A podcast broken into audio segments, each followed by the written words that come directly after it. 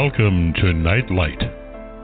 Step away from the mainstream and gather around as we enlighten the world and our realities and travel this cosmic journey we call life.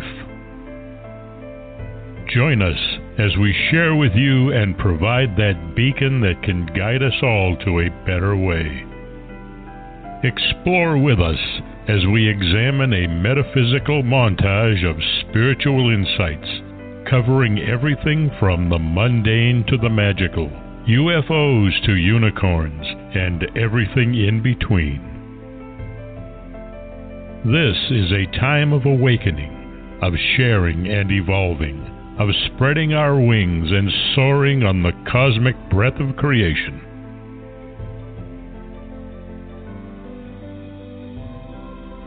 Come and join with other light minded spirits as we weave our lights together to seek understanding, enlightenment, and with a little luck, some wisdom. This is Nightlight, a reminder that you are never alone.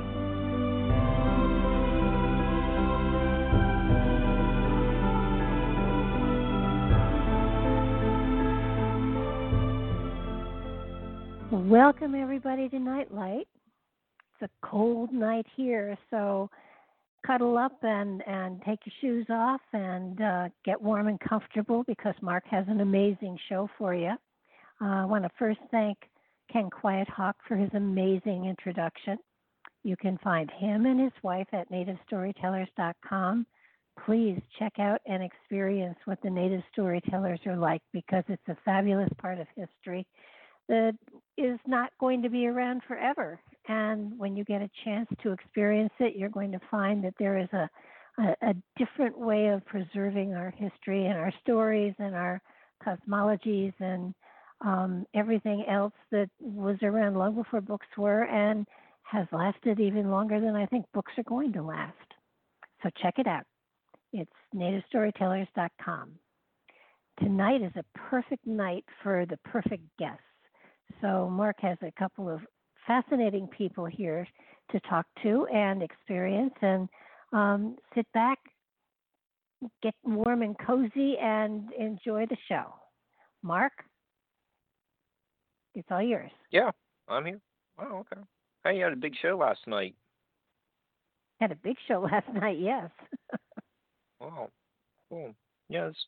Yeah, this is our uh, Christmas show. Just want to say Merry Christmas and Happy Holidays to everyone. Uh, uh, doing these shows is a uh, present to me. I appreciate the opportunity for uh, what last year and a half. Um, yeah, we have. Uh, you know, you know, we're taking next Monday and Tuesday off, obviously for the holidays. Uh, but we will be back Friday, December 27th at 10 p.m. with a review of Teos Cave. Its a new publication looks uh, like you know we're gonna have a, a terrific uh, two hours with Alex Chianetti. So uh, we'll be back on Friday, December 27th. Uh, we have a festive family themed show tonight. Uh, the holiday season can be hectic and stressful. Uh, and we have an accomplished musician joining us for the first hour who who will be playing her singing bowls and uh, you know, uplifting us. Lenora Pfeffer is our guest. A mutual friend, Serenity, got me interested in Lenora's Facebook videos, and I've been watching them since you know I don't know probably about June. Uh, Lenora is a tonal vibrational healer, and she is the founder of LightOfTheGalaxy.com. Hi, Lenora. How are you? I'm wonderful, Mark. How are you? Oh, I'm really looking forward to having a musician play live for us tonight. Uh, we've had uh, a number of musicians uh, as guests, but we haven't been able to um, hear them play live. But that's going to change shortly. Good. Uh, yeah, so looking forward to that. Uh, yeah, Lenore incorporates light and sound in her videos for healing. Uh, modern medicine is rediscovering what the ancients understood about vibrations. Um, like the you know, book of Ephesians encourages people to keep singing and chanting to the Lord. You know, music was uh, used to com- commemorate the building of the uh, temple uh, to Yahweh. That's in the second book of Chronicles. Uh, you know, drums, uh, lyres, uh, tambourines, or some of the other uh, musical instruments uh, mentioned in the Bible. You know, but you, you, also have in the book of Joshua the famous example of the vibrations being used to destroy the walls of Jericho in the Bhagavad Gita, Dari Donna is cheered by a conch, conch shell, and e- even in know, more uh, recent novel like uh, Thomas Hardy's uh, Tess of the D'Urbervilles from the 1890s, uh, he talks about Stonehenge humming. So uh, we we have many examples from uh, h- history about how vibrations have an impact on people. So, uh, uh Lenore, how, how did you become aware of singing bowls and their healing potential? Well, uh, over a decade ago, um, my Reiki master has a set of of seven singing bowls, and so one day at our lessons, she invited me to try playing one, and it was the heart chakra bowl, and it was a very very beautiful F tone, and I was quite moved by that. But I didn't I didn't pick up the singing bowl other than that day. And then uh, she introduced me to crystals and asked me if I'd ever tried toning on crystals. And she gave me a clear quartz. And I found it interesting to to tone on a crystal clear quartz and, and, and feel and hear the frequencies of the quartz brought out through vocal toning. Then I started singing light language, and I'm skipping over a lot of chapters because this is only a one hour show. Um, light language, also known as galactic language, star language, soul language. People even refer to it as speaking in tongues, but it is mm. something that comes through from from source, through the heart, through the voice, and that comes out. And I combined singing in light language with a singing bowl one day in harmony, and the frequencies were really pleasurable, and I, I found them very self healing. And I got more than one bowl, and I harmonized the bowl with each other, and I harmonized with the bowls, and now I have a whole choir of bowls, including myself. you know, well, you know, we don't stand on risers, but I, I do that. It's, it's a whole choir of bowls. It it is an amazing healing sound. It, it and sound has been used for healing in in other ways. Sonograms, for example, do use sound waves. We certainly understand sonar. Mm-hmm. So so we know we know that everything is really vibration and light and sound, of course, are also vibration. So when I get the sun angle properly, I can have rainbows coming through in addition to the sound of the bowls. So then there are light frequencies in addition to the sound frequencies. It is a full sensory healing. and whatever needs to come through comes comes through. I am just a conduit. Yeah, and when so someone watches your Facebook uh, live streams or the archives, yeah, the uh, you know whether you're inside or outside, you you do have a uh, the, know, the sun or some kind of light source uh, behind you. Uh, and you have all the uh, you know bowls go- going too, um, but your titles of your videos uh, have you know uh, words like repair and activation in them. When you know, I, I tune in, and you know, all, all your other uh, regular listeners are there. How does all of this sensory uh,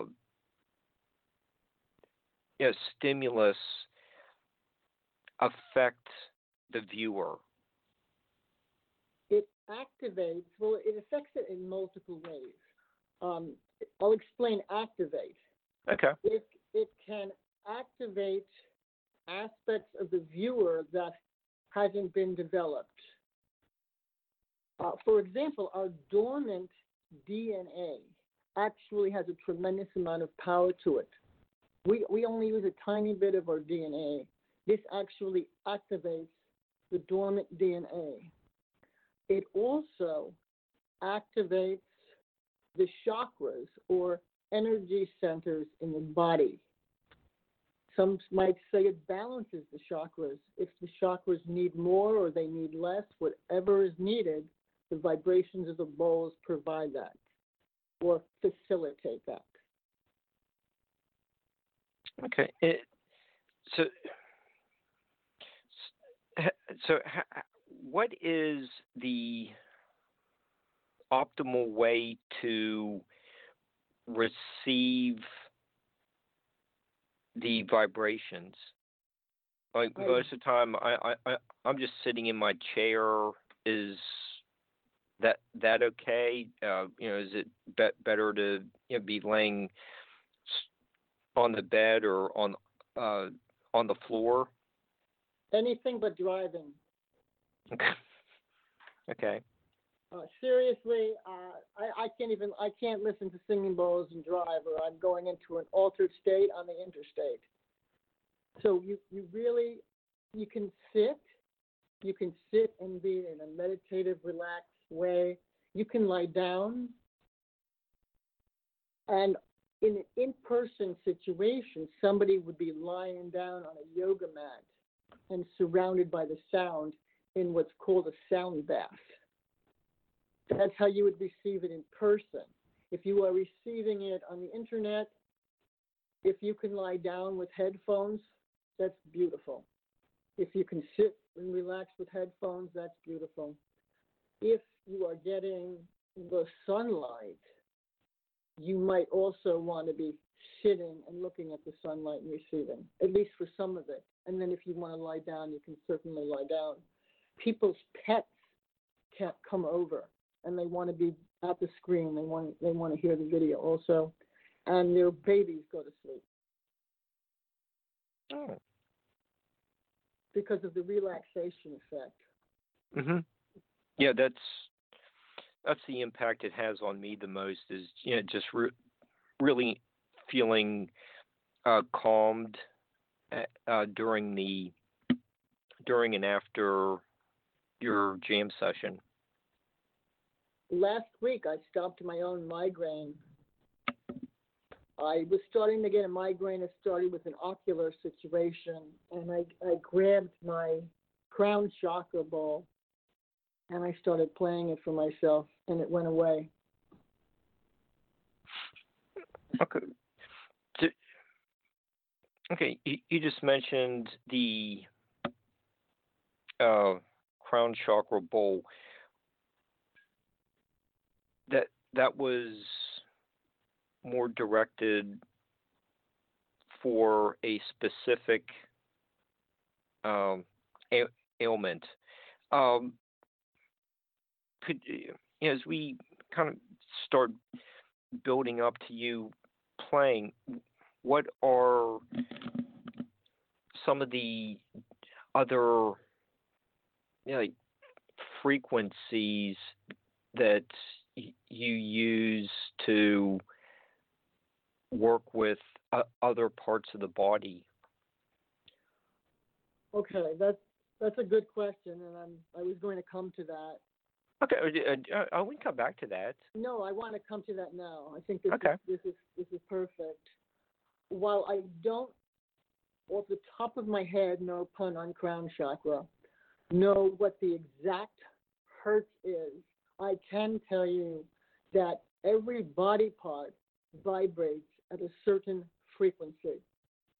If you play the singing bowl that corresponds to that frequency, it has the potential of healing or helping to heal that body part.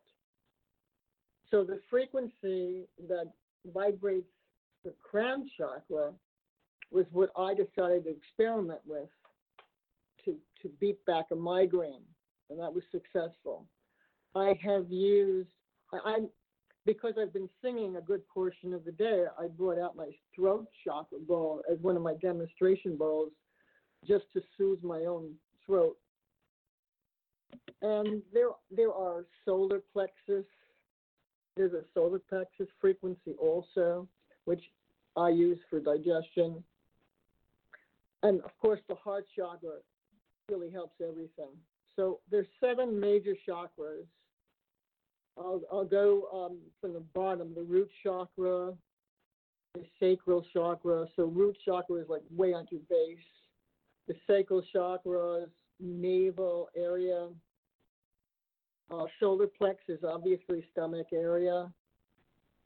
And then um, the heart chakra, throat chakra, third eye, and just behind that, the pineal. It's a half step apart. Then the crown chakra on top.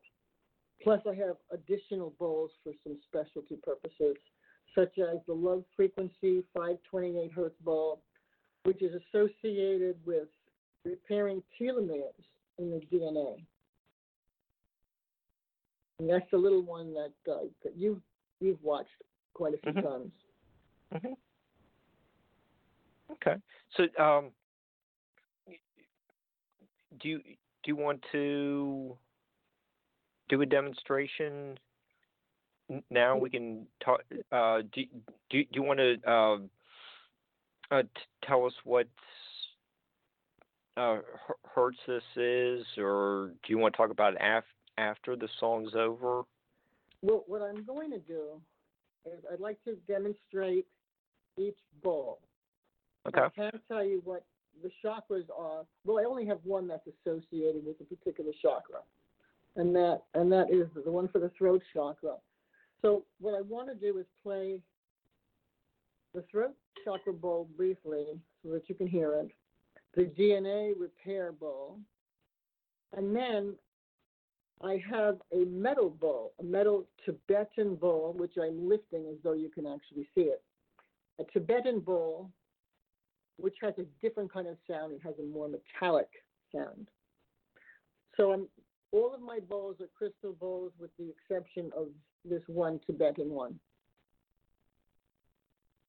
So I'm just going to start and just play the bowls a little bit, and then I'm going to combine them. I'll combine a couple of them for some harmony. But for now, let me just start with this. This is the throat chakra.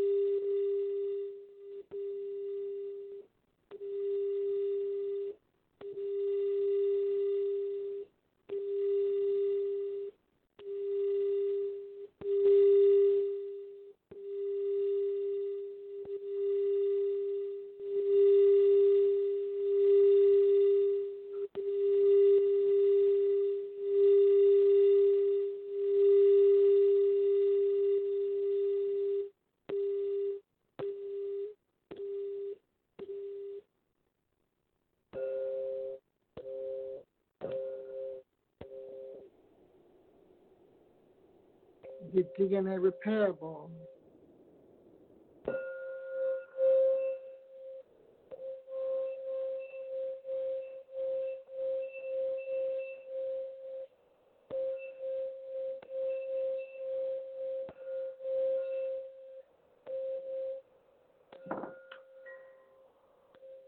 and the Tibetan bowl.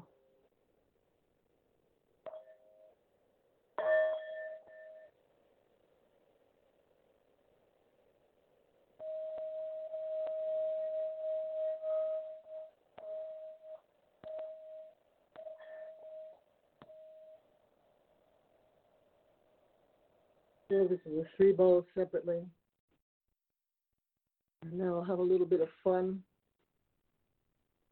with a little toning.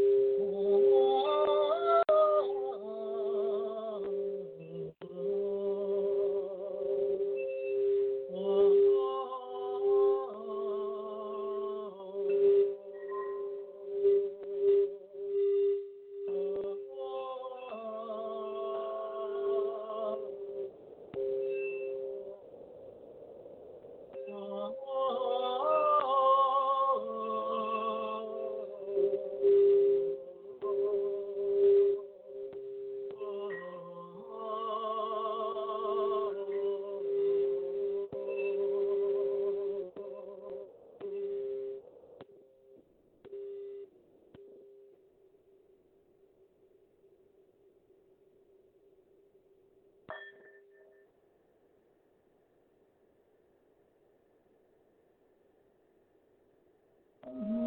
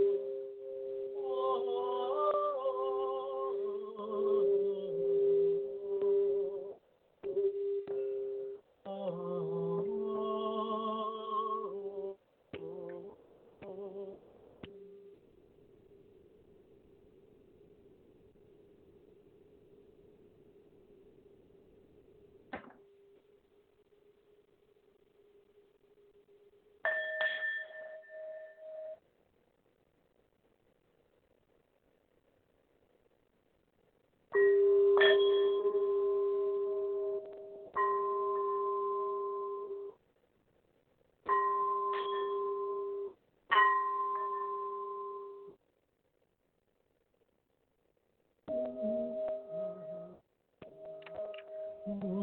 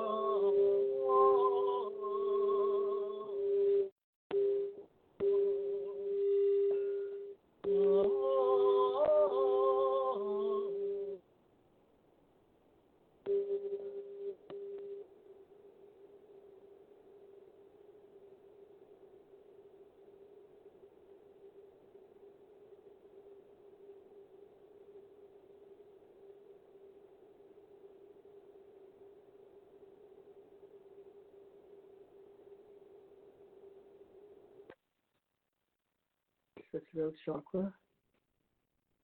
DNA repair ball, and the little Tibetan ball.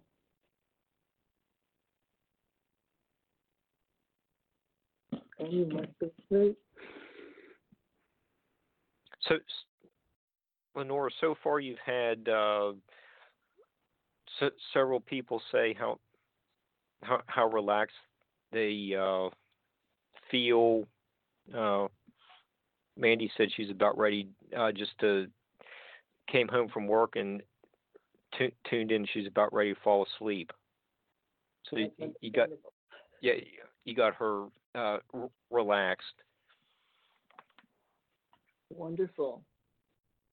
It's wonderful. It's wonderful to do that. It's, it's very relaxing to do hmm towards the end of the day. It's also relaxed for me. I like to do it in the morning because it's activating for me.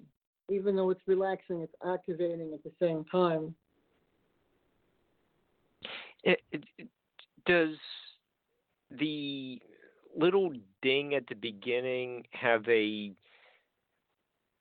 symbolic functioning, or is that just uh, a natural consequence for putting the striker against the uh, bowl?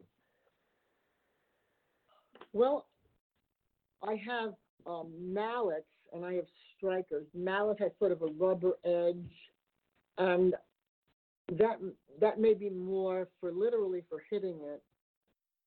Uh, the striker is good for hitting it, but I can let me demonstrate. I'm going to start the bow without the striking it. Okay.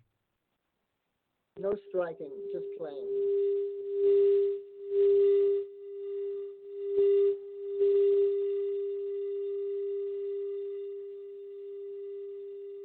For the eight inch bowl, that that suffices.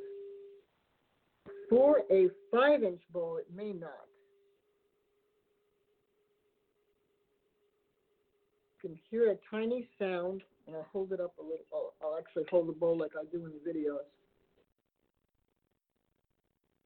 It takes much longer to get a small bowl started. So tapping it first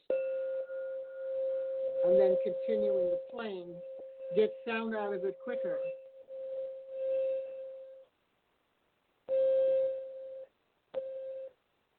So that's the primary difference for me. Also, you can hit single notes.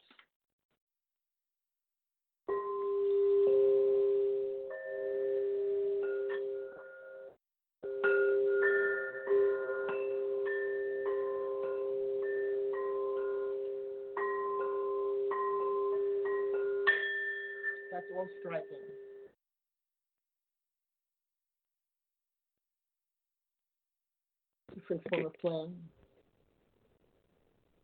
Okay, and what you as you sing the um uh, sounds you're uh, making are divinely inspired. Is that Yes. A way to through. Okay. Yeah, they- it comes through from source, which Mhm. which I suppose is another way of describing divinely inspired. It just comes through. okay? So, uh, there, it's there, there's it's not rooted in any known language. No. Well, when I am when I am doing straight toning without any kind of light language, and usually it starts with just straight toning, and then maybe some light language might come through. I think that the many of the Earth languages were somewhat derived originally from galactic language. It's a very long, long, long story, and there have been many changes. English is very unrelated to it, but a lot of the other other languages may sound like light language, and there are different dialects of light language that vary with the star system depending on uh, the person's orientation with origination. Okay. and when you, you know, probably more so during the uh, summer and fall months, you, you, know, you have gone to some uh, scenic locations like a, a state park uh, near you. Um, you know, when you're um, you know, taking your show on the road, uh, how does that uh, different setting, uh, being out in nature, uh, affect you differently than like this time of the year when you're you know just kind of confined to the living room? What? Oh, it's very inspiring. When I'm inside, confined to the living room, I enjoy the acoustics of my living room, the, the hardwood floors. It's a, it's a very nice space. It has good acoustics, but it does not have the inspiration of being in the mountains. It doesn't have the inspiration of of being near a waterfall or a babbling brook or being by trees. When I'm sitting in the summer under a tree and I'm toning, I, I have the, the spirit of the tree with me. I have the tree energy inspiring inspiring the tones. So it's like I'm singing with the tree. This fall we went to uh, a park in the in, in and an eagle came by. An eagle actually came by, swung by a couple of times while I was toning there's a strong possibility that the eagle heard the toning and wanted to know what's up. Uh, uh, you already mentioned, uh, you know, the uh, pets gravitate towards your shows. They do. They they absolutely do. Cats, dogs like it. Cats, cats will really curl up against your computer screen. So, how many bowls do you have? Oh, I would say about 15. Okay. Uh, are you ordering them? Is there a place nearby where you get them? I ordered mine on Amazon, but I do have oh. a friend, uh, Anna May, and I might not be pronouncing her name, Swaggart. Uh, she is a sound shaman, and she personally sells the bowls. She is in Delaware. So had I had I met her before, I might have gotten some of the bowls personally from her rather than just going on Amazon and getting them. But I'm I am satisfied with the bowls that I got on Amazon. They range in prices, you know, fifty to keep going. They're expensive, especially the crystal ones. The, the metal Tibetan ones are not expensive, but the crystal ones are but I really uh, vibe with the crystal ones. They they feel very alive to me. Of course, they're quartz, so they're very very special to me. You know, Lenore, when I saw my first uh, demonstration of them, um, the the musicians were using alabaster is that the right? So uh, like they they were, uh, oh, what probably like two feet tall, maybe about just as wide. They're very large bowls. Uh, is there a difference in the uh, medium used, you know, from alabaster to glass or some other type of, you know, like the uh, Tibetan uh, bowl is a metal one. Is there a, different impact on people with the uh, mediums? I find there is. While the pitch is the same, the, there, there are vibrational properties that differ from medium to medium. So a, a crystal is going to sound different from metal, which is going to sound different from alabaster, which is going to sound different from hand pans. Have you heard anybody playing the hand pan? I can't think of his name um, at the moment, but there's somebody who does a lot of Facebook Live with hand pans, and it's it's also magnificent, magnificent sound healing. And that's and those are metal, as far as I know, those are metal. So people use whatever they have, and there are gongs, hand pans, and any number of things that can produce the same pitch, but the frequencies are going to be different. There's a, there, are, there are vibrational properties in, in every object, just like in, in, in people, we all have vibrational properties. Everything is vibration, and, and vibrations vary. Okay. Well, Lenora, we have oh I don't know, sixteen minutes or so. Uh, you know, do you do you want to keep uh, playing? I can actually what I can do is pull out another bowl. Okay. Um, this is a little bit of a surprise, but how about I'll pull out a specialty bowl. The one that I'm going to pull out is for pineal activation. Mark, I think you have seen me and heard me do the pineal activation many times. Mm-hmm. And I'm going to use a gentle striker with it.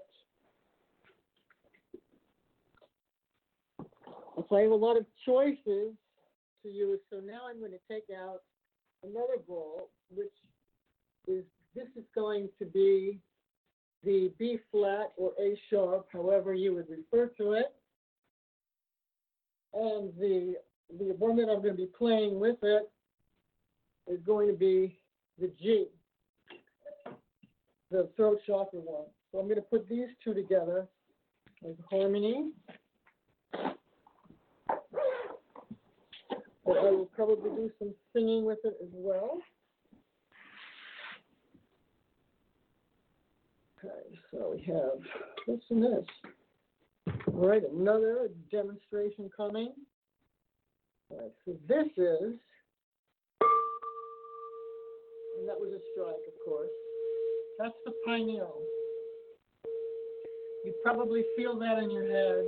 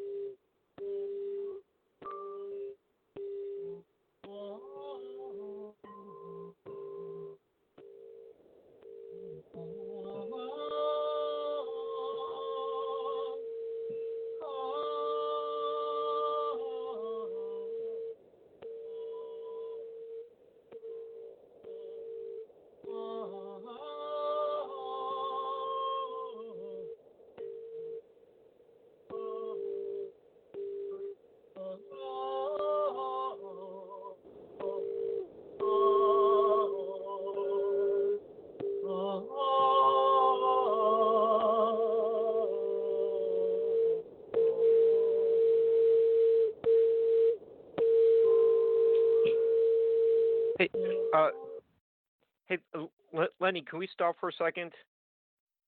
Sure. The the uh, pitch is uh, get, getting a little too high for the switchboard. Oh, I knew that was going to happen eventually. Okay. So that one was a little bit too high. All right, so it was starting to blip out. We're losing internet on it. It's yeah, yeah that's what Barbara Okay. uh, I'm glad you said. I'm glad you stopped me.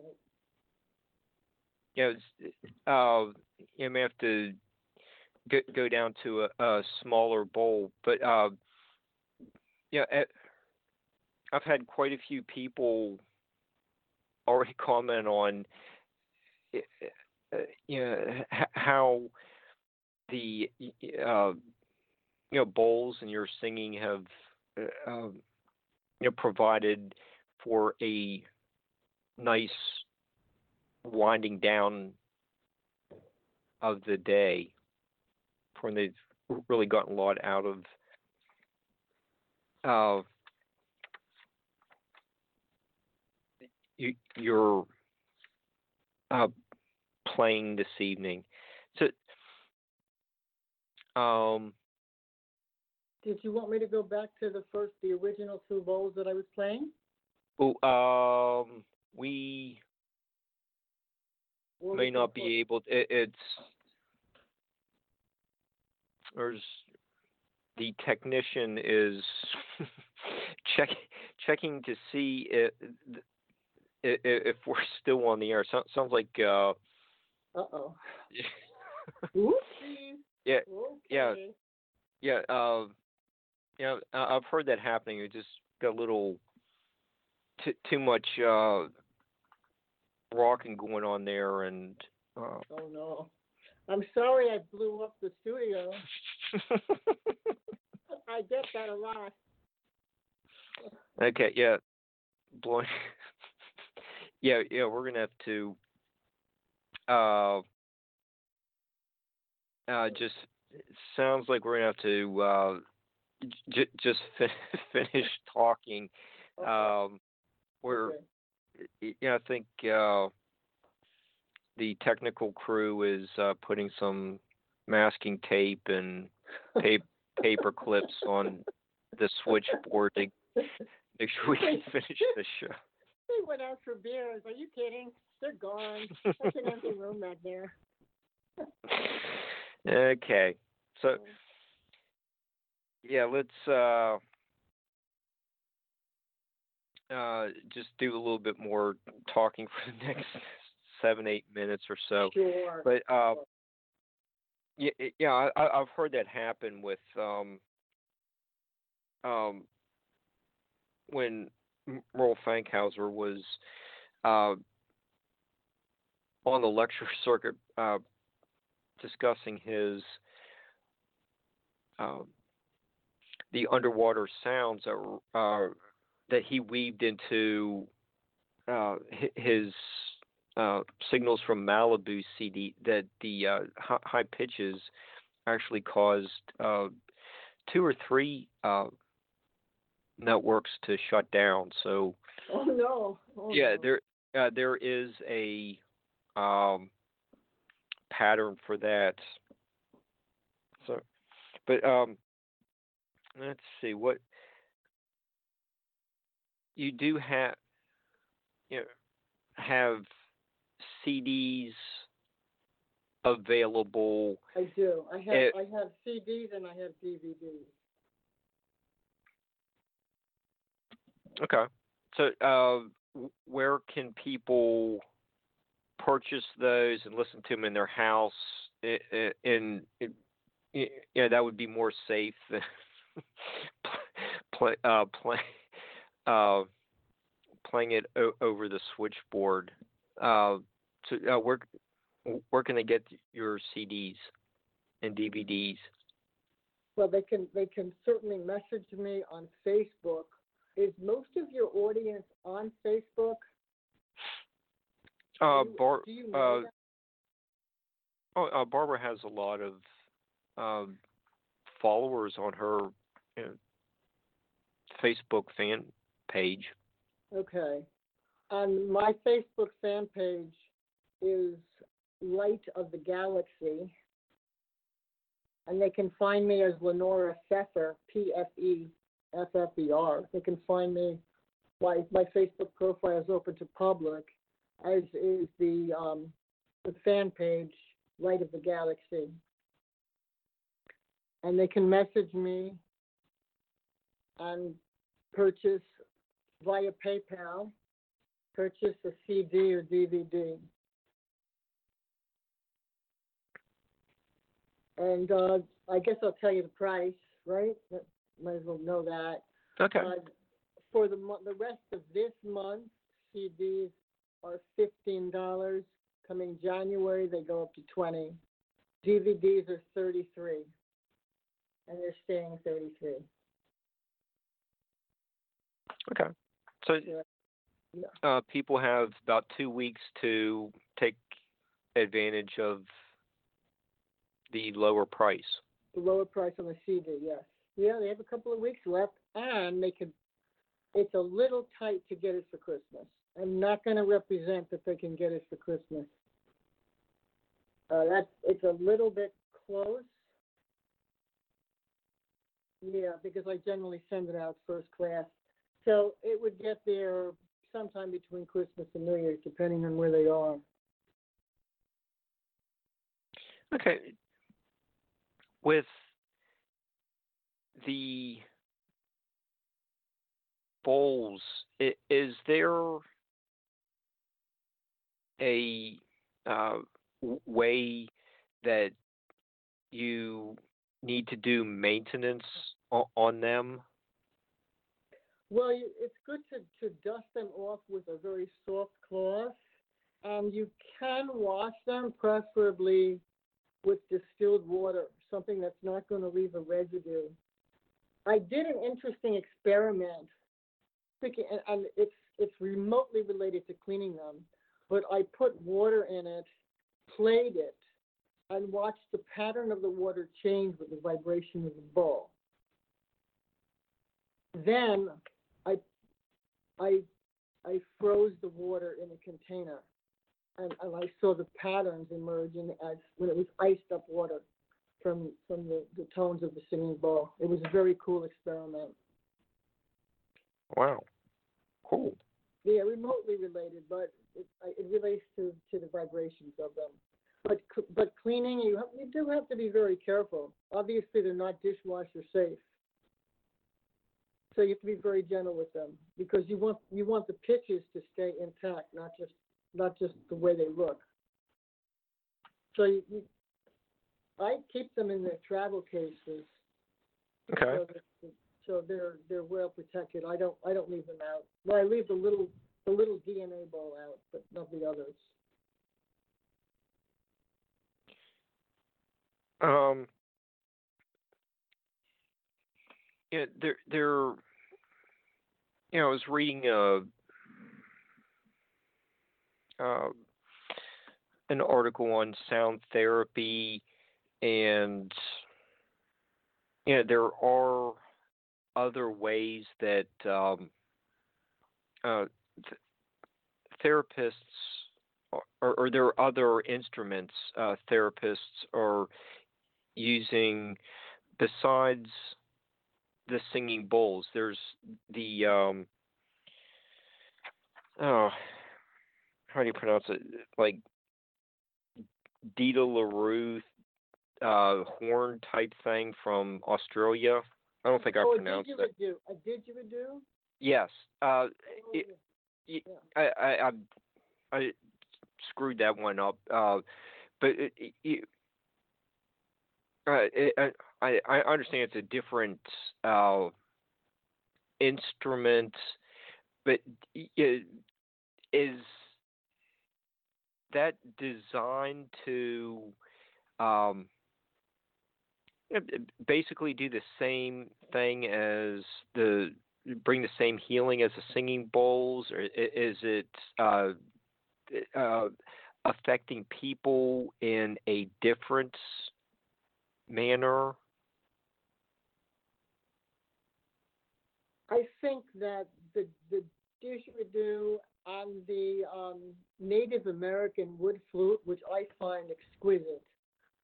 Uh, they're they're healing, but I don't know that they are anatomically specific, like chakras. Like singing bowls can be anatomically specific for chakras or internal organs. You whatever pitches you do play on these instruments can correspond anatomically. But for meditation, for relaxation, for getting in touch with your own soul, all, all of these instruments are effective. It's really what you're called to play or what you're called to listen to. Hmm. Okay. And whatever doesn't blow up the sound system. Yeah, I I kind of have a feeling um, this one, yeah, this one's going to be uh, w- w- one one of those shows that's uh, go- going to be like uh, the the uh, Houdini meltdown show. it's going to be like one of those legendary shows. You, you almost uh, cra- crashed uh, the whole network because because of your guest. You know, so I, I, I, it's going to it's going to take me a while to live this one down. Oh well, I have to live this one down also. I, I get I'm I'm a nice guest on the show, and what kind of a guest am I? I blow up their system. This is this is terrible, right? yeah, uh, I invited you, so that's uh, you're doing what you normally do. I it, it was it was my invitation, so uh, uh, yeah, yeah the uh, I'm sure at 11:01 the English Blog Talk uh, Robo Babe will ha- have some words with me. Uh oh. Uh oh. Well, you know, I should have stuck with the the first two. Once I added yet another bowl in, once I added the pineal bowl, I don't think that was actually. I think that was another bowl. It wasn't the pineal one. I think it was. Um, oh, the thro- it, it was a combination throat and pineal. Yeah, it was. It was whatever it was, and I was listen, I was listening to it, thinking, "Oh, this is really tripping together." But um, obviously, the vibrations once they were combined uh, really overwhelmed the system. And I'm right near the speaker. I'm right near, yeah, right near the mic here. So. Okay. Um. I apologize for. no, you're just doing your thing. It's uh, it's just uh, you know, the technology hasn't caught up with what y- you do, so uh, don't worry about it. So, uh, you know, we have our uh, second hour guest in the green room. Uh, do you want to give everyone uh, your uh, website and any other thing you want to plug real quickly, and then we'll uh, br- bring David on. Yeah, I'll give I'll give you um, the, the quick plug, and, and hopefully the Earth hasn't moved off this access from this from this, this loud noise. Okay. Um, anyway, on www.lightofthegalaxy.com. That's that's the website. Best way to get me is on Facebook, Light of the Galaxy on Facebook, Lenora Pfeffer on Facebook. I'm on there all the time. So I'm I'm I'm on there toning at least four days a week. Um, do send me a private message. I try and answer my messages within a day. Uh, for the the CD and DVD, or if you just want to talk to me about the singing bowls and that kind of thing. Maybe people here are going to want to get their own singing bowls also. You never okay. know. Okay. Thank well, you, it, Mark. Yeah, it's, it's, there's a nice uh, Christmas gift. Just get get someone a singing bowl. That's a wonderful gift. That's a super duper um, Christmas gift. The CDs are good Christmas gifts. Hint, hint. Um, the DVDs are good are good Christmas gifts also. They are they are they're nice. They're stocking stuffers. You know, if you have big tabs, they're really good stocking stuffers. Okay. Well, Lenora, th- thank you so much for being uh, a, a wonderful guest. Uh, you know, uh, we'll be in touch, and you, you can just hang up, and I'll, I'll I'll bring on our second hour guest now. All right. Thank you so much, Mark. Uh, uh, ha, have a Merry Christmas. Thanks for destroying the station, and you know. How the Grinch? This is called the Grinch playing the bull. All right. All right. T- t- take care. Thank you so much, Lenora. Thank you. All right. Bye-bye. Bye. Okay. Um, our se- second hour guest is here. Hopefully, he's not going to get into uh, throat chakra and pineal activation singing. But uh, yeah, David Collis is returning for what is becoming an annual Christmas tradition. David is the author of the captivating Interviewing Jesus the Man. Uh, David is a world traveler, scholar of ancient Mediterranean history, and he's also an artist who excels in a variety of mediums. His website is davidcollis.com. Hi, David. How are you? Mark, I'm doing great. Hello to you and uh, early Merry Christmas. Yeah. you know, I'm just glad you can hear us. It's yeah, it's um, you know, it's loud and clear. Yeah, we just yeah, okay, good. Um, you know, we had uh, obviously a artist on the f- first hour. Yeah, you know, we're gonna get into your art, artwork a little bit uh, during the se- second hour, but um, yeah, who who says there's no continuity in my two guest programming? Let's we'll make this work. But um, yeah, I thought we could start in the. Oh, gee, what was that? Uh, uh, there was a. It looks like there was a notice for me to get on the show right now. Oh, okay. Ho- yeah, hopefully that wasn't the uh, blog talk lady. No, it was a little reminder. It was a. It was my reminder that I had my oh. the show tonight. Oh, okay. and I'm on it. All right. Okay. I just thought we could start in the middle of your book and maybe go uh, into a variety of themes from there. Um, on page 198, um, it, Jesus says, This goes to the question of what I wanted to accomplish. I wanted to be inclusive, not exclusive. I wanted to challenge barriers and the status quo, to include people who were voiceless and provide them with a voice, a direction, a purpose, and a vision of the divine that was different than the one they were born into and lived with every day. What better way to accomplish this than within our religious patriarchal society? I wanted to share or I wanted to shatter barriers, push new, more inclusive ideas and show people new possibilities. After all, my society was closed, narrow minded, and blind. Um,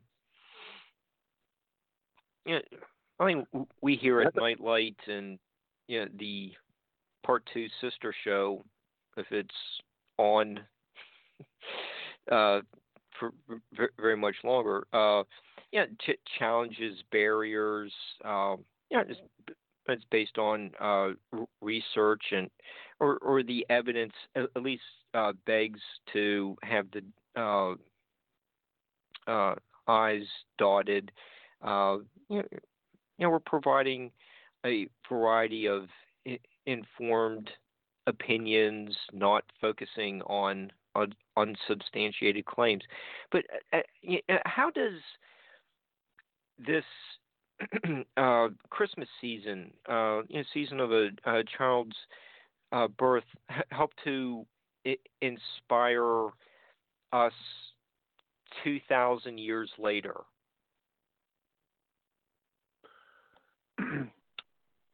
when we think about the nature of this story, we're excuse me, we're thinking about the nature of the redemption of mankind. So one of the the kind of the beautiful aspects of this narrative is that mankind has been moving has moved off of its rails, has moved in some other direction, and that we have lost our connection to the divine and that we need an intercessor, which is the the birth of Jesus, to bring us back so that we can reconnect uh, ourselves to the divine. And he was the one at that particular time, at that particular era, that agreed to do what he needed to do to bring back the world at that point and and and kind of set it straight again. So I think that this is a really a beautiful story, and it's a story that um, is applicable today because we all feel or we all want a very strong and deep connection to the divine. And the question is, is how do we get there? Where do we go? What what needs to be done? And is our society, and this is kind of also the aspect because there's an individual part to the narrative, but then there's also a uh, collective narrative. It's a it's a historical narrative. Where do we go from here? Not only individually, but um, from a societal point of view. And this is a story of redemption. It's a story of intercession. It's a story of the divine uh, making contact with us and and awakening us to all the possibilities that are available to us. Okay, so you know, ours, you know, we go through this uh, season of, you know, how do we wake people up you know, individually as well as society wide? What you know, there's so many you know, good messages out there. Um, you know, so, so some people just want to turn them down, but you know, there's there are reasons to be positive. Right. So one of the things that Jesus was advocating was um, a non-materialistic point of view, and at the time of the Roman Empire, uh, the Romans uh, were engaged in taking other taking over and invading other territories and they were oh you would you know it's not like they were the nicest of all the people but they definitely had a sense of what it is that they wanted to accomplish and these people uh, that they ended up uh, subjecting had an option where they can either be part of the Roman Empire or be rejected by it. And Jesus, when he enters into the world, he's trying to break that pattern of suppression and materialism that you would find with the nature of empire. So, the question that you're addressing is, is how do we, as a collective society, go about transforming the society? Well, we're seeing part of what's going on today in our society and in the world in which there's kind of these all these new movements. The other issue is is on a personal level, how do we, you know, reconnect ourselves to the divine? It was my understanding and my conviction that what Jesus did and what the way he approached it is that he wanted to restore individual people so that they can have a sense of empowerment that they can pick up their mat and walk. They have eyes to see. They have a heart to feel.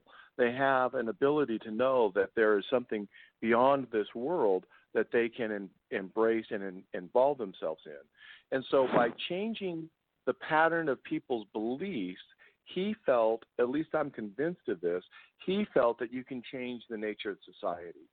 So if you have um, powerful people who are spiritually inclined, then the society would start to represent and act in similar manner.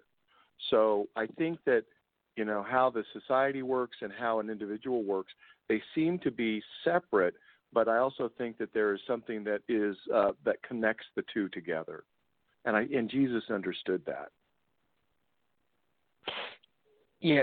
Uh, uh Otherwise, yeah, you get into the nature of politics, and politics has its own direction. Foreign policy has its own issues and whatnot. So then you end up finding, you know, national identities and what those identities are supposed to be doing and how they're going to be acting in the world. And that might be different than the impulses of the individual. In fact, usually it's the, it, it, that is the case. Yeah, and, and you just said you know, Jesus understood all that, um, and that's one of the interesting things about your book interviewing uh, Jesus is is that you, you do recreate the, the time in which he was born and you know his uh, spent his first 12 years or so. And it gives some background uh, uh, go, go into a lot more background material on some of these events that um, are o- only mentioned in the, the New Testament, like uh, the, the revolt of uh, Judas the Galilean, um, and yeah, that happened around the time that uh, Jesus is born, and then you know also at, at about the same time you get the uh, Star of Bethlehem, but the uh, uh, Judas's revolt uh, you, you really left a uh, sociological I- impact for uh, uh, several generations. Um, and you know Jesus has grown up in that a- a- aftermath. Um, but you, you you're also focusing on uh,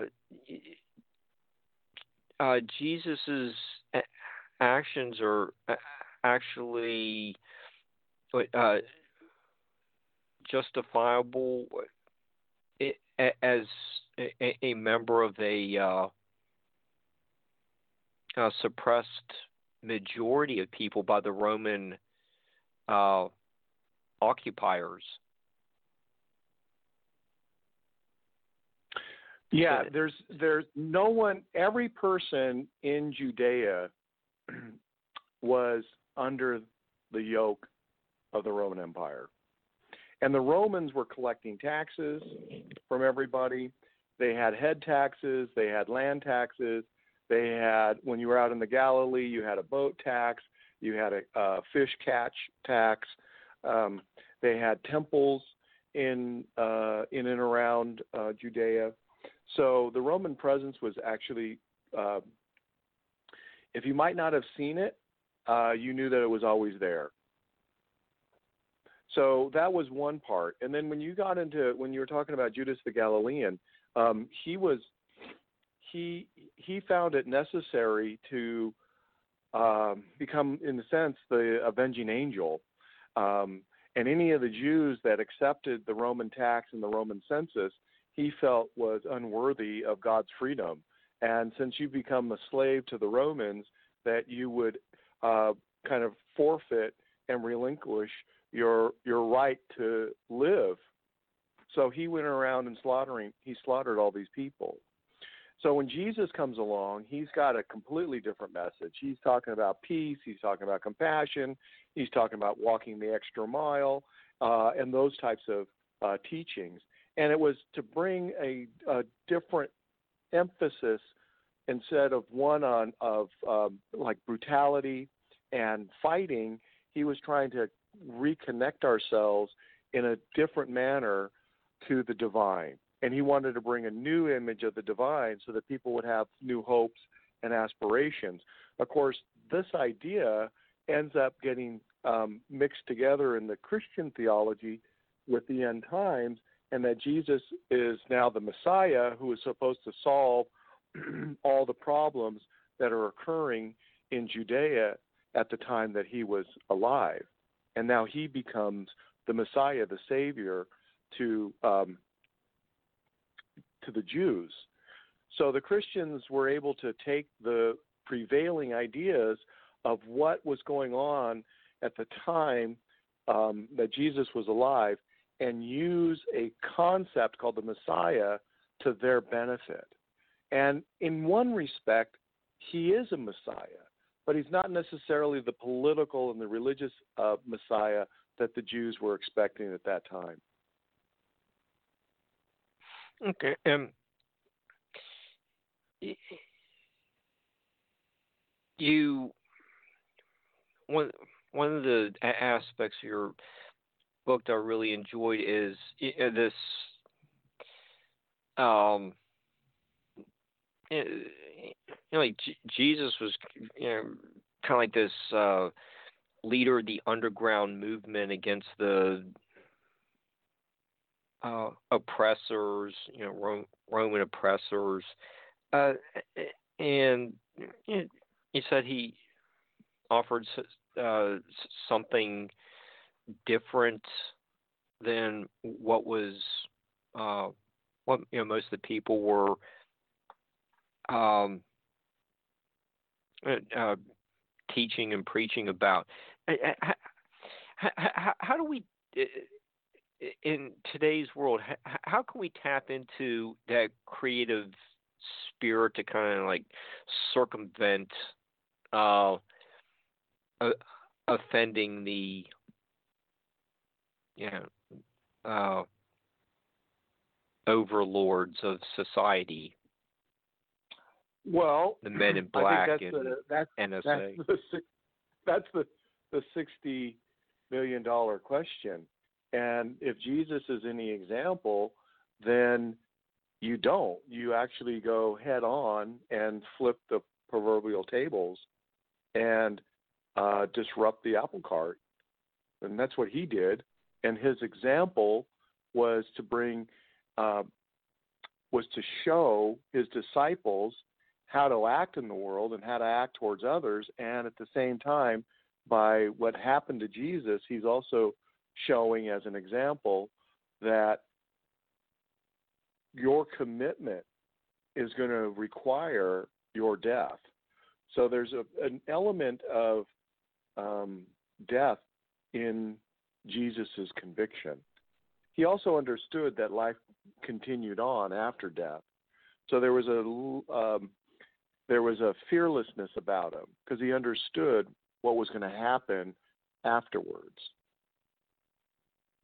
But he he mm-hmm. challenged mm-hmm. uh, both the political, primarily the the religious establishment, but because you uh, politics and religion at that time were uh, they were a marriage of that. So attacking one or addressing one issue uh, was going to affect the other.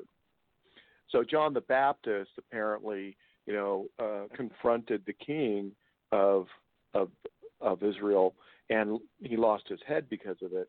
And Jesus was going after the priests, and he was crucified because of it. Okay. So uh, it's not. It's not. I don't believe that you can uh, sugarcoat any of the of the nature of confrontation. It's just impossible.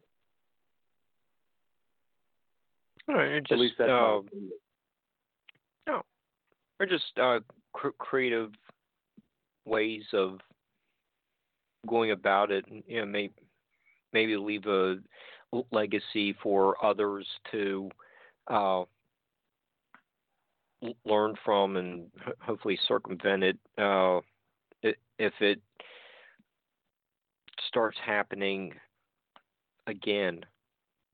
But it, well, what the example is is that bold action also requires bold ideas and the mm-hmm. conviction mm-hmm. to live them out.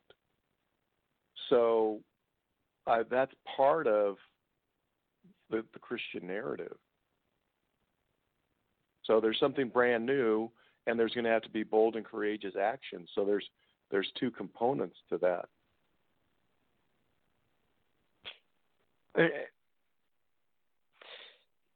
When early on in in your book you do get, give us some um, you know profiles of Joseph and Mary, and you know since since you know uh, this is you know a, a family season, um, you know, let's talk a little bit about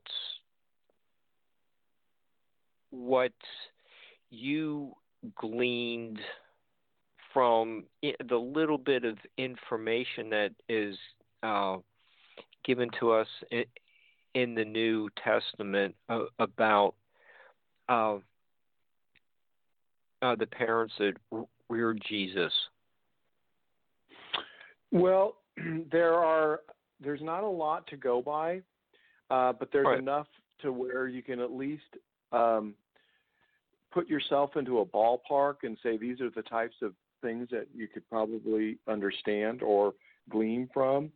And there are uh, several different parts to this. So when it comes to Jesus's uh, father, his um, it's said that he was a man of, of righteousness, and I believe that there was this um, aspect about him that was very uh, traditional and yet very caring and very loving. And he wasn't like a very, uh, you know, I, I don't get the impression that he was a, an, a, a, a, um, a kind of a lord in his family in a sense, where he just lorded over everybody, but that he tried to nurture a voice in each one of his children so that they can find their own sense of place in the world. They can find their own um, self-esteem. You know, we these are all terms that we're using today, but I kind of think that that's somewhat what he was doing in, in his time. So he was a uh, probably a very smart man. He was well connected. I believe that they were uh, they they came from wealth, and that his father was a merchant. That they probably owned some type of um, business. Possibly they sold agricultural products, but there was some kind of business that he was very successful with, and know and having a, a business background and a business um, IQ, they were able to kind of uh, reap the benefits from from his actions and his abilities. His mother Mary, on the other hand, the fact that she was following Jesus a lot um, and that she had these mystical experiences of angels made me believe that she had um, she was more intuitive as to maybe her husband was more you know practical and had a very strong religious background but he really kind of looked at as his spirituality was through the practice of the business and making sure that the family was protected and taken care of and that Mary she you know she was involved with the duties of a wife but that she was more inclined uh, to have mystical experiences. And uh, knowing that those are two impulses uh, that we read in the New Testament, then it kind of made sense that Jesus would have both those characteristics within him.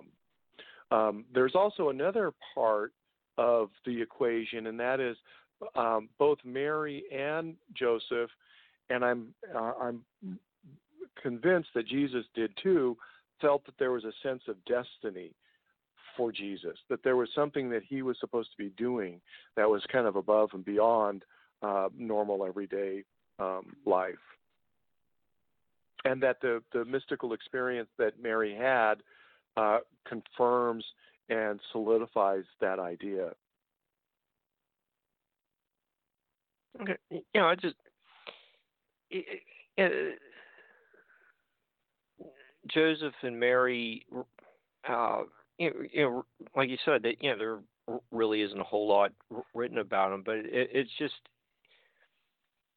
interesting to see how you've taken the information that is presented and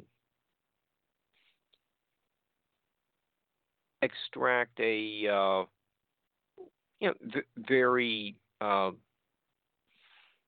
what plausible uh, re, uh, profile of Joseph and Mary.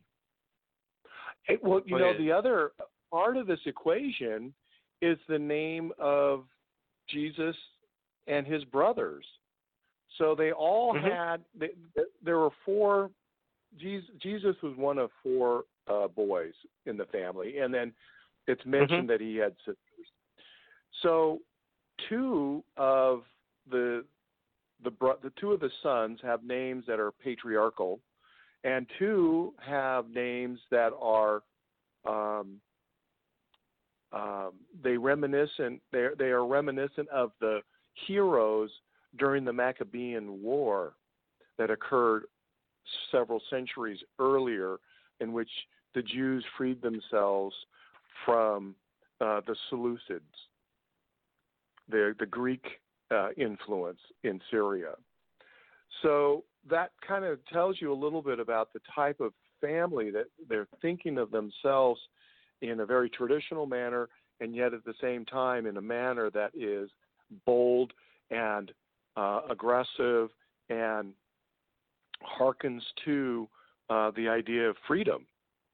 You know, freedom from bondage, from oppressors, from the other the other outsiders of of the group. So uh, that also kind of influenced the way I was thinking about their that family. So um, yeah, Jesus yeah, it, happens to be. Go ahead. Oh, no, I, I was just going to say, uh, you're taking the position that, um, you know, J- James is a brother. You know, there's four four brothers. Um, it, other uh, researchers say, well, you know, it was just a term um, used for you know uh, close friends. Um, do, do, do you really think that uh, G- Jesus had, um, you know, br- you know, there were three, a total of four brothers? Uh, well, we know that there are four sons and that their names were, um, actually, I'm sorry, he was one of five. Boy, what was I thinking there? Um, uh, so you have Jesus, then you have his brother James, and James is a mm-hmm. derivative of Jacob. So there's a patriarch. Uh, he has another brother named Joseph. There's another patriarch. Uh, then we have Judas, and uh, we also have Simon. And both Judas and Simon were um, heroes during the Maccabean world uh, war. Excuse me. So he, Jesus had four brothers, uh, and then he he also has stepbrothers because his father was older than Mary by uh, I'm going to probably say somewhere in the neighborhood of 20 or 30 years. And so he had another family. And so Jesus had half brothers as well. So this is a big family. But I think that by the time Jesus was born, all the other brothers from Joseph, or all the sons from Joseph and all of the other Jesus' stepbrothers were much older and they all had their lives, you know, outside of where they were uh, living in the Galilee. They were probably in Sepphoris or even Caesarea Maritima or you know some other place within within Israel. But you don't really hear that much about that, so it's just speculative. Okay, no, it's uh, um, I, I I've heard, you know, is you know your information. I've heard other people say you know they're they're, actually you know really brothers and uh, uh, other authors have focused on. Um, it, it, was, it was just a, a term to show close uh, friendship. I, I, it's just interesting to speculate about uh, family issues at uh, uh, this time of the year. Right. well, you know, the other idea is that those who believe the same thing are also considered part of a family. So we're going to start, we'll see the ideas of brother or sister that you are, they're not blood related, but you consider them your brother or your sister. And sometimes there's even people who you consider your mother or your father who are not biologically your mother or father either.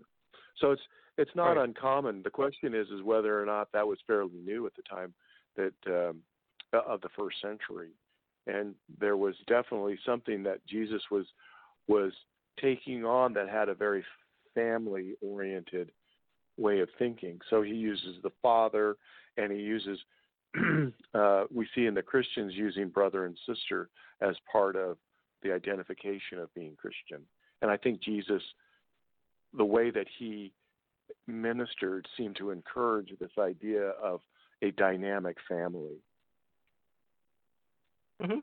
Which means that he felt Yeah, to- very comfortable being in the family. Well, so I, I, you either no, I'm just saying, you, you you know, you do a great job of uh, recreating you know, very plausible uh, uh, s- scenarios based on, uh, you know, just a, a a little bit of information. On, right, and It- then you know the other it- thing it is makes- that makes sense. Well, I think you know I've Yeah. also uh, studied some um, psychology, and I understand the dynamic, some of the dynamics of family. Not that I know a lot. Um, I know that there are people uh, who spend their careers really trying to understand the dynamic of family. But in in this particular instance, I knew enough to say uh, to kind of guide me along as I was investigating this this side of Jesus's life and his family. Uh, there's also what was also important for me is to understand the nature of what people said. And when I looked at Jesus's personality, it was uh, not only the, through the actions that you saw that are described in the the Gospels, but it was also his words, his sayings. And those also are very revealing. So his actions during the ministry and his words that he and his wisdom that he spoke during his ministry also kind of gave me an insight into Jesus' life. Well, the book of James is a, a letter that you have in the New Testament, and um, many scholars believe that he is James, Jesus' brother. And there is a quote that he has in there that I, I explored in my book where he says, Anybody who's a friend of the world is I think, an enemy of God. I, I don't know if I have that right. I think I might be par- uh, paraphrasing it, but there was that aspect to to that statement that was so uh, an affront to me in relationship to what it is that I was understanding about Jesus, and that also then started to tell me a little bit about the dynamic between uh, Jesus's brother uh, James and Jesus himself. That maybe the two were a bit of rivals and it wouldn't surprise me because uh, Jesus seems to have been the older um, uh, son to um, Joseph and Mary, and and possibly James was the the second son. And if Jesus was the first son, and it seems like on all indications that he was, uh, particularly based off of the idea that he goes through his bar mitzvah, there is a, a passage in there that would make you believe that he's the first son then if his father is as wealthy as I believe that he was, then it was uh, then uh, Jesus would have been taking over the family business. And since Jesus is not taking over the family business, then you have to ask yourself, well, who's next in line? Well, James is next in line. But now we're finding out that James becomes the father of the Jerusalem church. So something's going on with Jesus and his family and the and their their estate, their uh, uh, their business. So I don't know who's taken over it, but it seems like the first two sons have moved in the direction towards serving God than than um, running the family business. Yeah, but and Jesus' but Jesus's impulse of serving God seems a little different than the way James is describing it. So there's a, quite a bit of interesting kind of dynamic that happens because of that. Mhm. And, and then there's a uh, another close relative, John the Baptist, that uh, is uh, doing his own ministry, and uh, he may not have followed the uh, footsteps of know, that his dad wanted him to follow. So it, it it just seems like there's this familial pattern uh, that that you bring out in your book. Well, everyone's um, doing again, things a little differently too. and and you're seeing it in the idea, the metaphor, the the heroes of the Maccabean War. It's those who are going out and pushing boundaries to make changes in the world, and that seems to be part of this family. Mm-hmm. And that's what Oh, I find so extraordinary. That they would they would have enough conviction and they'd have enough um, chutzpah to go out and say, "This is who we are, and this is what we're going to do, and this is how we feel the divine is motivating us." And they have no qualms about it. They just get in there and they roll up their sleeves and they make it happen. Yeah, and two two of them died. and they're for it. not acting and here's what and they're willing to die for it so they're not acting as victims. They're not acting as victims. They're out there pushing limits. And they had a sense of what they needed to do and they did it. And i think that that is part of this you know part of the story that you were alluding to earlier of like what do we need to do to make changes in our society? Well that's you know the conviction of saying hey i, I want this to happen and i believe this is necessary that's the start Okay, and since we were just uh, talking, you know, we're talking about convictions, and uh, you, you did did mention careers a little earlier. I, I was just, uh, you know, there are references um, in your well, in, in in the New Testament about uh, um, occupations, you know, the uh, unpopular uh, tax collectors is uh, one. But it, it, you know, as we, you know, uh, you know, some of the listening audience might be uh, winding down the, uh, you know, fall semester, and you know, th- thinking about, uh, you know, their their careers and. Um, you know, you know, might be uh, having to think about uh, you know m- my career after the English robo babe yells at me after after the show.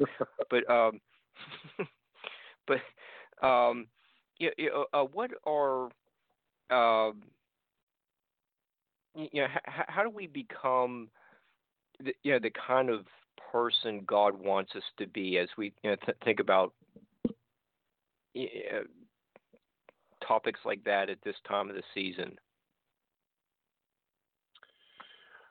well, oh boy that's a completely loaded question so uh, we have several different parts to that, and there is an um, there's a there's something that I'm learning about kind of this whole process, and what I'm finding is is that there is there's a we are emotional beings, and everything that we do is all about emotion.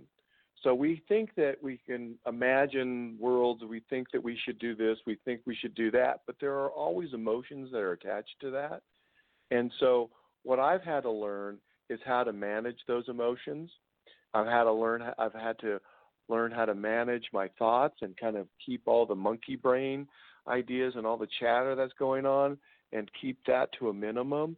And those are there's exercises and techniques for doing that. One is meditation one is prayer um, one is also the opening of the heart being compassionate. Uh, i believe that G- jesus was interested in brotherhood unity and love. And those were kind of the three basic tenets of his ministry. And how do we embrace um, seeing others and being kind to others and doing um, uh, do to others as you'd want them to do unto you. I mean, today we have a very different kind of aspect, which is everything is for me. This is all mine. You can't have anything. And right. where does sharing come in? So how do we become more like supple and how do we become limber to be able to ex- allow uh, compassion to come into the world? And is it is it do we want to just be compassionate you know, to people who are just really mean, or do we need to be compassionate to those who are actually willing to accept what it is that we offer?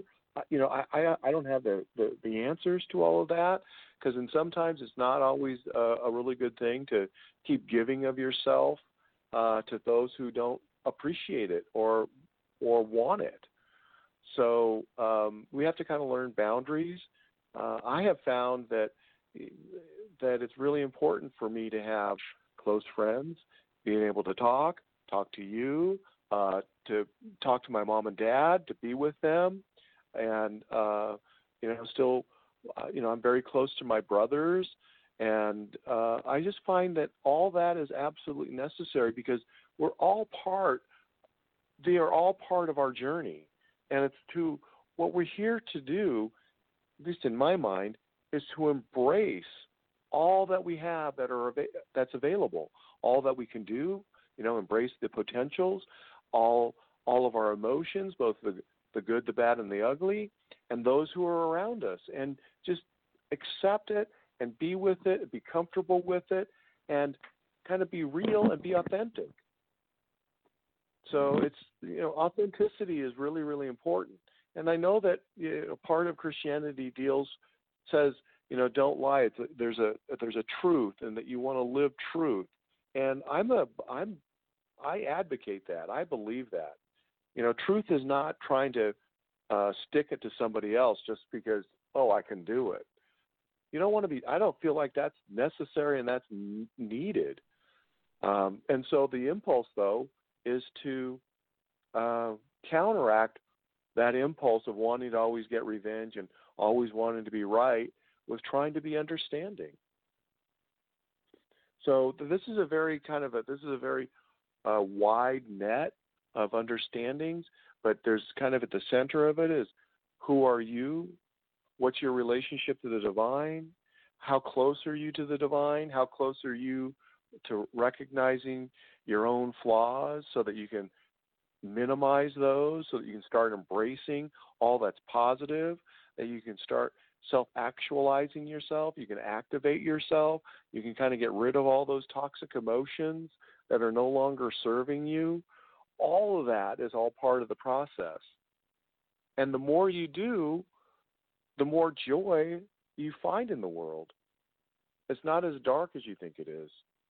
So that's another part to the, the whole matrix. Yeah, and, and how, how, how do you uh, uh, transpose those uh, nurturing uh, traits to y- your artwork. You know, you have lots of great uh, color photography, uh, you know, black and white photos. You you're doing painting. Um, you know, your artwork seems to re- reflect a lot of th- those characteristics? Um, the grain of my soul is creativity. And so I find that when I am the when I feel whole, when I feel most comfortable with myself, when I feel like the world is right, is when I'm engaged in the creation of something new, whether it's uh, a photograph, or it is a painting, or it is uh, the mystery symbols that I created, or even the book that I created. They they seem to be. I seem to want and need to have this desire to create, and the the act of creation, for me, is a way to connect to a much deeper source than normal so we have our everyday lives. We all have, you know, bills to pay. We have, you know, if we have a house, you have maintenance on the house. If you, you know, you have doctor's appointments and you have your truck or your car and you got all these different things and you have family and you have friends and you have you know food and all those things those are all part of the matrix they're all part of your life and they're and they're they all need to have expression but there's another layer that I need to have and that is the quiet time not only to meditate and to pray but also to reflect and then to create and that for me that is my source. That is my sacred space.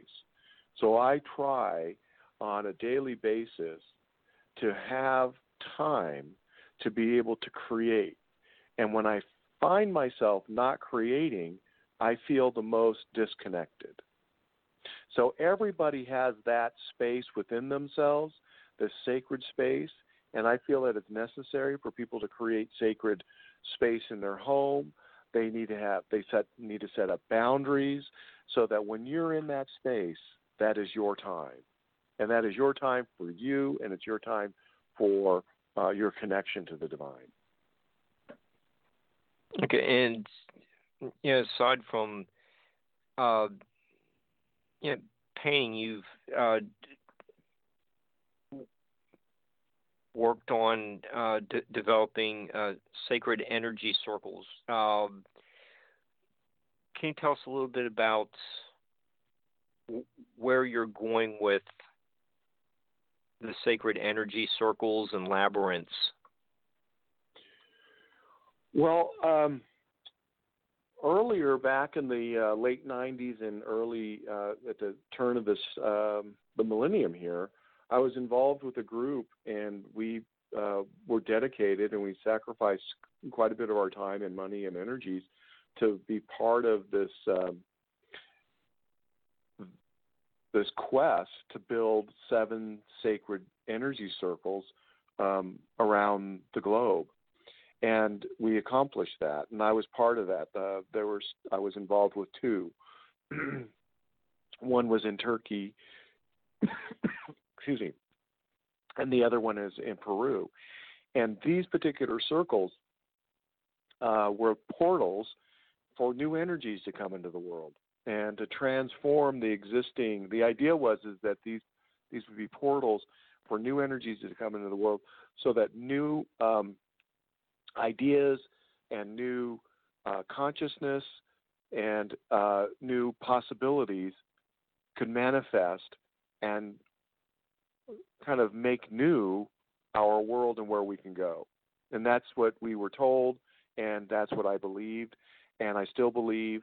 And from that, uh, there were a number of very deep kind of spiritual lessons that um, were part of that work. One was dedication. One was getting up every day and having to do the various exercises and the rites and the rituals that were were needed to create those. One was um, the uh, the sacrifice of money to be able to go and do that, and um, one was the sacrifice of the time. So my feeling is is that whatever you engage in, you have to kind of invest in a almost an all or nothing, and we find that in Jesus. He he he was completely invested into his ministry and he expected others to be just as invested. And it is through that focus that the greatest rewards come to you. And that's what I learned from these energy circles. The second thing is is that um, when you talked about the, the labyrinth, uh, I have a, a house here in Tucson, and it was important for me to be able to build a labyrinth on the property.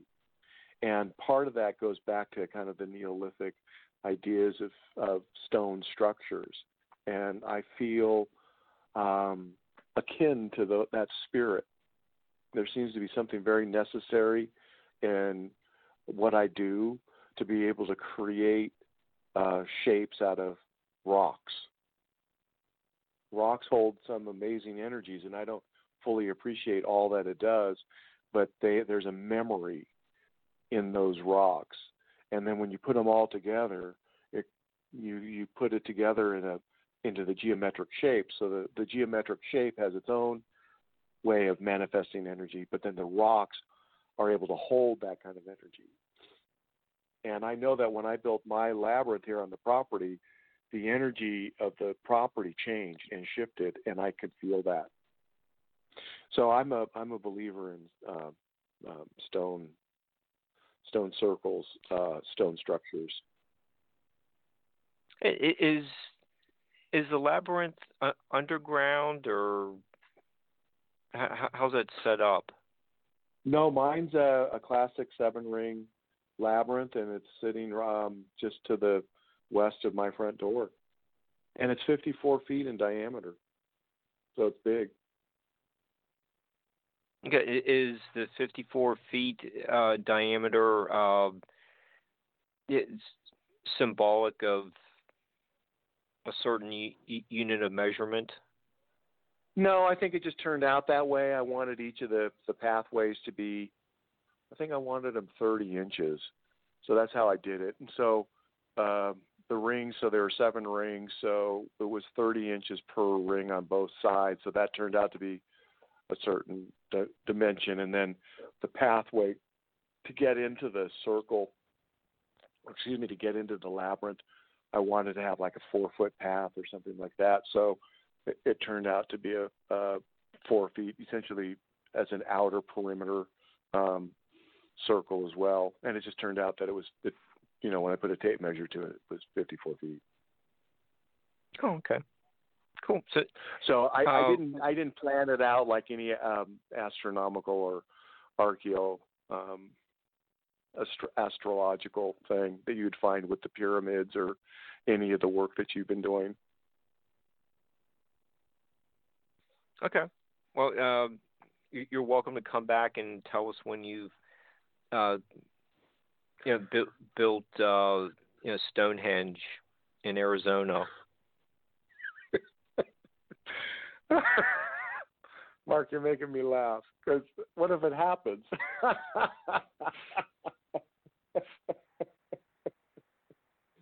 yeah, I got some special alignment to the to the night sky. okay, so you know we're we're uh, you know about uh, five minutes left. Uh, you know what are you working on uh, a new project now? Do, you know, uh, doing some artwork, another uh, book. Well, I have uh, a whole new body of paintings that I've been working on, and then um, what I found when I was writing my book is that that required a certain amount of attention and focus, and there's a there's a, an element of creativity to it that um, was just so potent and powerful that I had to just stay with all of these ideas that were in my head. However, I felt that there was another visual dynam- uh, dimension, and that's kind of part of, again, that's part of my personality, that I just need to be able to me- make something uh, on a visual level. Some people do it through sound, right, with music, but for me, it's all visual. So uh, I was out taking a lot of photographs. So I found myself, it was a really kind of a wonderful compliment to be able to write the book and then also um, focus in on taking uh, photographs. And now what's happening is is I'm creating a brand new body of paintings, and this is satisfying a very kind of deep uh, need for me. And I haven't been able to find the other outlets like I did when I was writing. So this seems to be enough at the moment. However, uh, I am finding that the energy is starting to shift and that um, I'm starting to grapple with the idea of how what new subject for a book that I can write. And so some new ideas are, are coming coming through. I don't have anything definite right now, but I'm definitely um, it's I can sense that something is is uh, starting to to grow inside of me. Okay. Well, yeah, you're always welcome to come back and talk about it when you get it done. And uh, if people want to know more about what you're doing, uh, what's your website and so I have my my website is uh, www.davidcollis.com, and I'm on Facebook. Uh, it's David C. Collis. So hopefully people can connect with me and um, ask questions and whatnot. So I'd be happy to answer some questions if anybody has them. Okay. Uh, Barbara, do you want to step in and uh, wrap up our Christmas show?